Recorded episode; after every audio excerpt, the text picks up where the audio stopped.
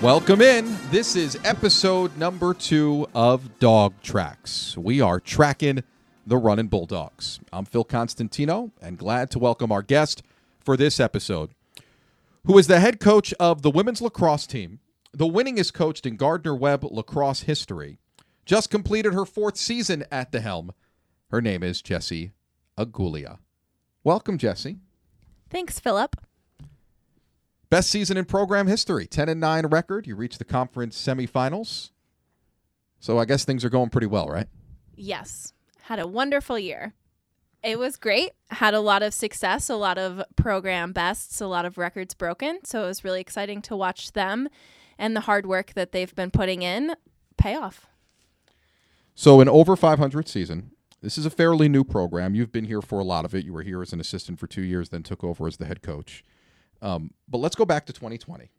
2020 was a year in which you were over 500. COVID, unfortunately, cuts the season. Season is ended. You're over 500. Building seems to go in the right direction. What are you thinking when it all gets shut down? We were definitely pretty bummed out. Um, we were really excited with the success we had seen. We had a lot of quality wins. Um, some of the losses that we had, we thought we were playing very well and we're happy with how we played the game and not necessarily worried about the score. I think we were really excited to go into conference play that year. Um, but yeah, unfortunately, we were shut down, and a lot of the upperclassmen used that and that motivation to kind of carry over into 2021 and 22. I think reality kind of hit them that you know it, it is going to come to an end and they have to take advantage of every moment that we do have and i don't know if we saw that to our fullest potential in 21 but um, they definitely took that into this season and were able to capitalize on everything that they've been working for especially our upperclassmen you know the past four and five years just really taking advantage of the moment and capitalizing on all the things we've been working on um, and seeing a lot of success doing it I mean, the success of this year is two years removed from the start of the pandemic, from the world getting shut down. We all spent a lot of time at home without a whole lot to do. What were those? I, can't help but imagine that those days were filled with what could have been, right? Yes. We took a lot of time to just build um, team chemistry. Obviously, we couldn't be together. Even when we got back, we couldn't be all together. So we just utilized that to learn about ourselves and each other off the field and just learn how to better connect on the field. It took a lot of conversations, and, um, you know, I won't say it was an overnight switch to kind of get over it, but um, everyone in the country was going through the same thing. So we played the hand we were dealt, and um, yeah, it took us a little bit to understand that we couldn't go back to 2020. We weren't that same team anymore, and we didn't see a lot of success in 21. So it was just turning it around and figuring out what didn't work for us and what did work for us in this season. So that has to make 2022 the year you had again a 10 and 9 finish, the best season in program history. That has to make this feel extra special, right? Yes, this year was I can't describe it in words, but it was awesome. Okay, so was there a moment? Was there a moment that you look back on that this season that encapsulates this season? Encapsulates 2022 Gardner Webb women's lacrosse? Beating Campbell, I would definitely say is up there. But the moment that I think we realized we can do this was at the Stetson game. Um, I think, you know, we went into that game knowing that it could go either way. It was a, a team that was very good. Um, you know, we had seen them play other teams in our conference and just kind of sizing them up to what our strengths were. Um, we have typically had not our best performances in the third quarter. We ended up winning the third quarter which was what won us that game. And I think that was the moment that we realized we have arrived to what we've been working on. Um, and we weren't going to go back and not allow some of the things that we've done wrong um, affect us and move into the next game with all the positives. And I think that that really carried over into all of our conference play. So, Campbell, that was in the Big South Conference quarterfinals. You won on the road, 15 14 final. You scored with 17 seconds left to take the lead, and then you wa- you won on a, I guess for lack of a better phrase, a walk off save by your goalie. Correct. So hold on, hold on, hold on, because I, I don't know that I've watched some intense women's lacrosse games over the years. I don't know that um, a lot of casual fans are as familiar with how intense the end of games can be. Um, just it's minuscule the difference between winning and losing and how quick the ball is moving. So 14-14, you score with 17 seconds left. What were you thinking? Don't let them score. um, it was it was really exciting. Uh, Jada Preston scored the goal, and she's definitely somebody who deserves that recognition. She has been working hard for four years, um, off of like a beautiful assist from Lauren Deaver, who I think is one of the most underrated players on our team. So just to kind of see them, who have been working back behind cage together for so long, be able to capitalize in that moment was awesome. Um, you know, we were hoping to win the draw control and just burn out the final couple of seconds, but unfortunately we didn't um, Campbell called a timeout, and we just kind of made sure that we were set with what we wanted. Um, defensively, we knew we didn't want to foul. We did. Um, a little call that could go either way. Um, hmm. But we had nothing but confidence in our goalie, and she obviously rose to the occasion. So, what kind of shot was it? How how close was the Campbell shot at the buzzer? How close was that to going in? It wasn't going in. Danielle Burke was all over that one. There you go. um, and that happened as time expired, the shot? Correct. Wow. There was 0.2 seconds left on the clock. So the rule in lacrosse is it has to be released from their stick. Um, so I don't know many people who can release the ball in 0.2 seconds, but they counted the shot, counted the save, and that was the end of the game. Hmm. So you win 15 14. Celebration. What was it like? big celebration. Gatorade um, bath. What? none, none of that. Um, but just as she deserved, you know, everybody ran out to Danielle. Um, you could just see like the joy in everybody's face. It was a moment that I think that they'll remember for a long time. Um, it definitely was, as a program, the biggest win we've ever had, and just to know preseason, nobody thought we would be in that situation except for us. Um, was just really cool for them to experience. And I'm really happy that, you know, that game could have gone any either way. Campbell is a very good team. Um, so I'm just very happy that on that day it went our way. Seems like the team came a long way from the 22 to 3 shellacking, for lack of a better phrase, at the hands of Duke to start the year. Yes, thank you for that one, Philip. Listen, we know the brand name of Duke. They were top 10 team in the country. I don't, I don't know that anyone expects you to win that game, but um, at the beginning of the year, it it didn't seem it felt it felt a bit off kilter. Did did you feel that way as a coach? And after the Duke game, how did you bring everybody together? I did not feel that way. I think we played pretty good against Duke. Okay. Um, they were at the time, I think, sixth or seventh in the country. Um, you know, they're fast and tall. They have the best draw control girl in the country. So it was something we kind of knew. We went into that game, you know, obviously hoping for the best, but we had specific goals that we wanted to kind of see and hit. Um, and I think that we did. But I think that playing in a game like that really just sets up the momentum for the season. And, um, you know, they never gave up. It's pretty easy to give up in a 22 to 3 loss. Um, but they never did till the final whistle. They were working hard and um, we got everyone into some playing time. So, um, a lot of experience for girls who maybe didn't normally see the field a lot uh, and a good a good game to start with our starters to kind of get back on the same page. So you felt better than maybe on the outside looking in the scoreline made it made it seem. Absolutely. Okay. And as you go across along the course of the season, at what point did you know that and maybe it was in the preseason, maybe it was before the Duke game. At what point did you know that this was the year we're going to break through and make noise? This was the year that Gardner Webb lacrosse is going to have a, a good year and the and the program's arrived. I think back to that Stetson game. Yeah. Um, typically, we have gone into close games and haven't always been on the winning side of it. And I think it just took us until this year to learn how to win. And I think that that really kind of shifted a lot for us. Of you know, we're in a in a tight game and we can hold on till the end.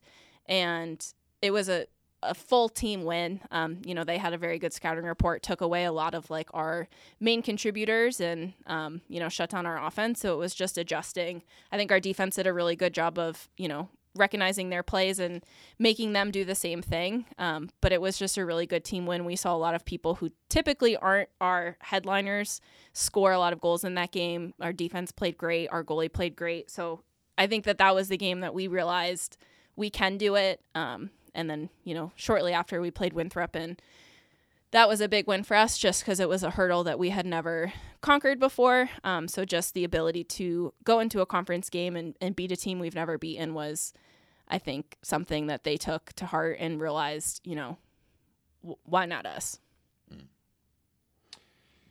Well, let's talk a little bit about you and your playing career first before we go uh, a little bit further talking about the game of lacrosse because there's there's a couple of things about uh, women's lacrosse and some of the changes that have been made over the last few years. I think to make it more of a fan friendly, exciting game that I'd like to get into. But I want us to talk about your four years down the road in Gaffney, South Carolina at Limestone College. You were a starter on a team that in four seasons lost all of eight games. Is this correct? Correct. How many wins did you have? Um, That's eight games across all four seasons. Yeah, two each year. Um, I do not know the total of wins, but Two time national runner up. yes, What's it like playing in a national championship game? it was awesome. Um, The pressure, what's that like? I don't think it would be any different. Um, my sophomore year, the first year we had made it, um, I think we were all just really excited to be there. Um, I don't know if we played our best game. I think it was more of just, this is awesome. We're in the national championship. Um, we played a very good Adelphi team at Adelphi. And then my senior year, I think we believed in ourselves a lot more. So going back, um, definitely some nerves. It was a different format back then when I played. So we played back to back days. Definitely hard to get up in the morning, um, you know, after a crazy semifinal win to go into the finals. But I wouldn't say you're any more nervous than you would be any other game. But it was, the atmosphere is obviously a lot different, a lot more fans. No butterflies when you line up for introductions and the anthem plays? No more than usual. Really? Not for me. Um, I'm sure there are people, and knowing what I know now from the coaching perspective, I'm sure I would be a lot more nervous than what my coach showed. Um, but again, you know, if you're going out nervous, you're not going to be able to play your best. So you've just got to believe in what you've been doing all year. I've had coaches tell me, uh, those who have won championships, conference, regional, have, played in big tournament games in different sports, that fans are more nervous than coaches and players are because fans have no control. They can't control the outcome. Coach and player, you show up, you do your job. Is that true? I mean, you've played in national championship games. Yeah. Um, I mean, I was definitely nervous, but I wouldn't say any more nervous than I was the day before. But um, I mean, I can't say that for coaching. I think I am more nervous as a coach than I ever was as a player because, I mean, we do show up, we do our jobs, but at that point in the game, it's kind of out of our hands and it's up to the players to execute.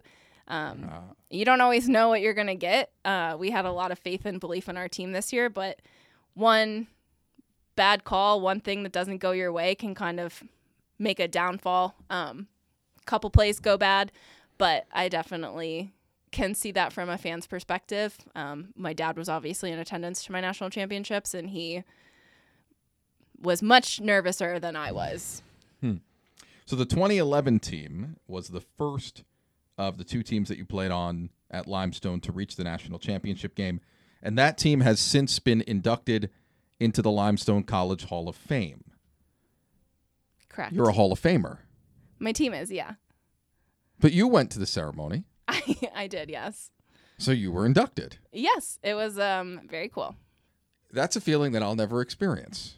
Being inducted into any Hall of Fame. What's it like to be a Hall of Famer of any kind?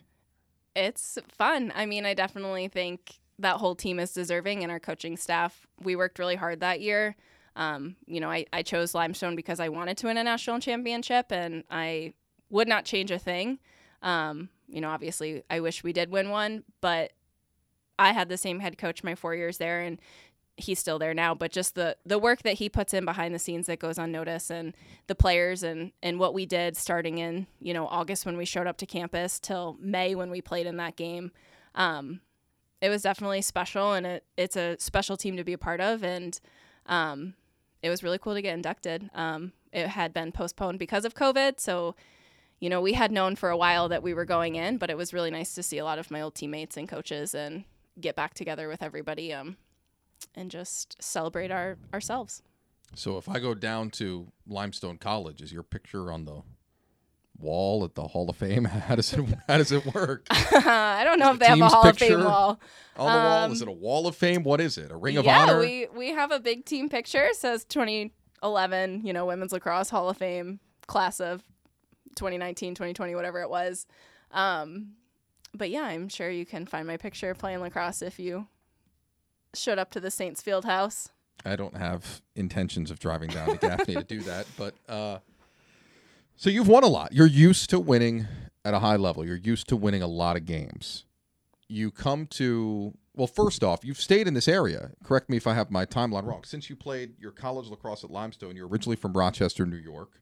Um, you've come down here to North Carolina, South Carolina, and you've stayed in this general area.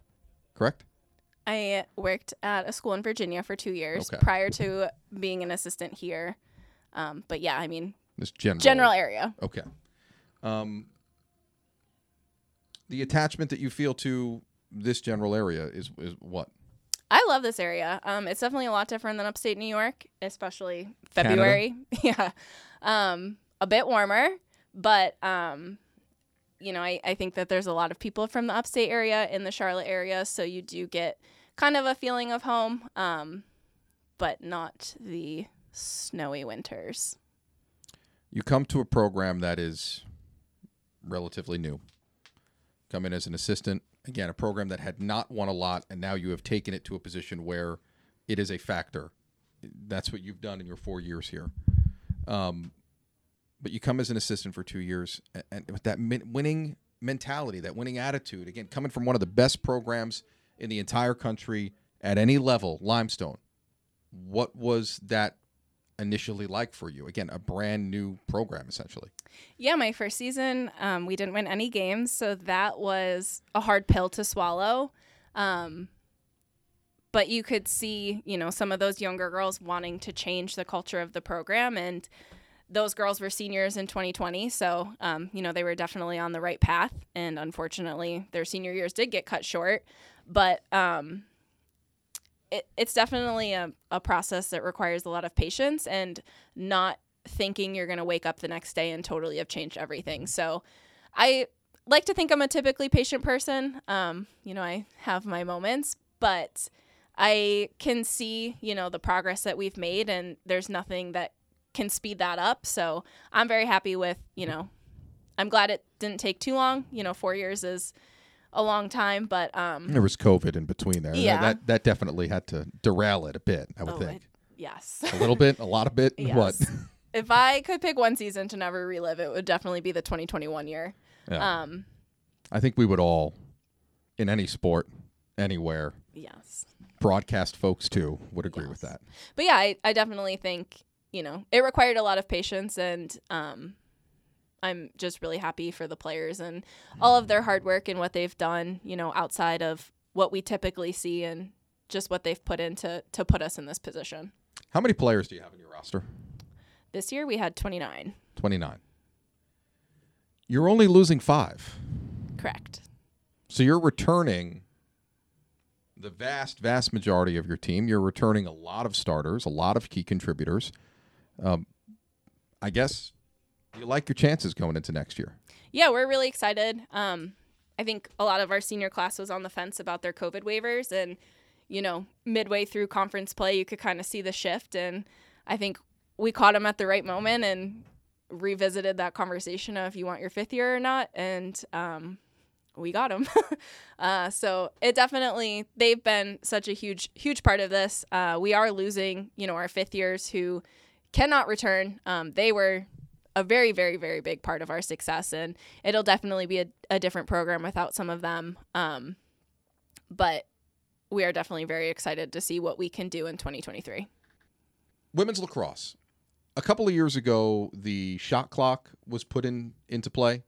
Um, there were rules, I guess, to make it less like. I- I've heard coaches describe it as it used to Freeze be freeze tag. tag. It was stop and start. exactly. But if you watch a game, it was honestly as a fan kind of kind of tough to watch the sport. It was stop and start, stop and start. Uh, the rule changes that have been put in over the last few years and the growth of the game. How do you feel about it? I love them. I wish we could play with them, or I could have played with them. Um, I definitely think it speeds the game up, so it requires a different element of you know what you're looking for recruiting. Um, as far as like personnel and playing, you know, back in when I was playing, you could get away with not subbing as much. I don't think that you have that luxury anymore unless you have, you know, just absolute freak athletes that can maintain that kind of intensity and endurance, um, you know, especially in the midfield position. But I, I definitely enjoy what they've done. They've made it faster. They've definitely made it more viewer friendly.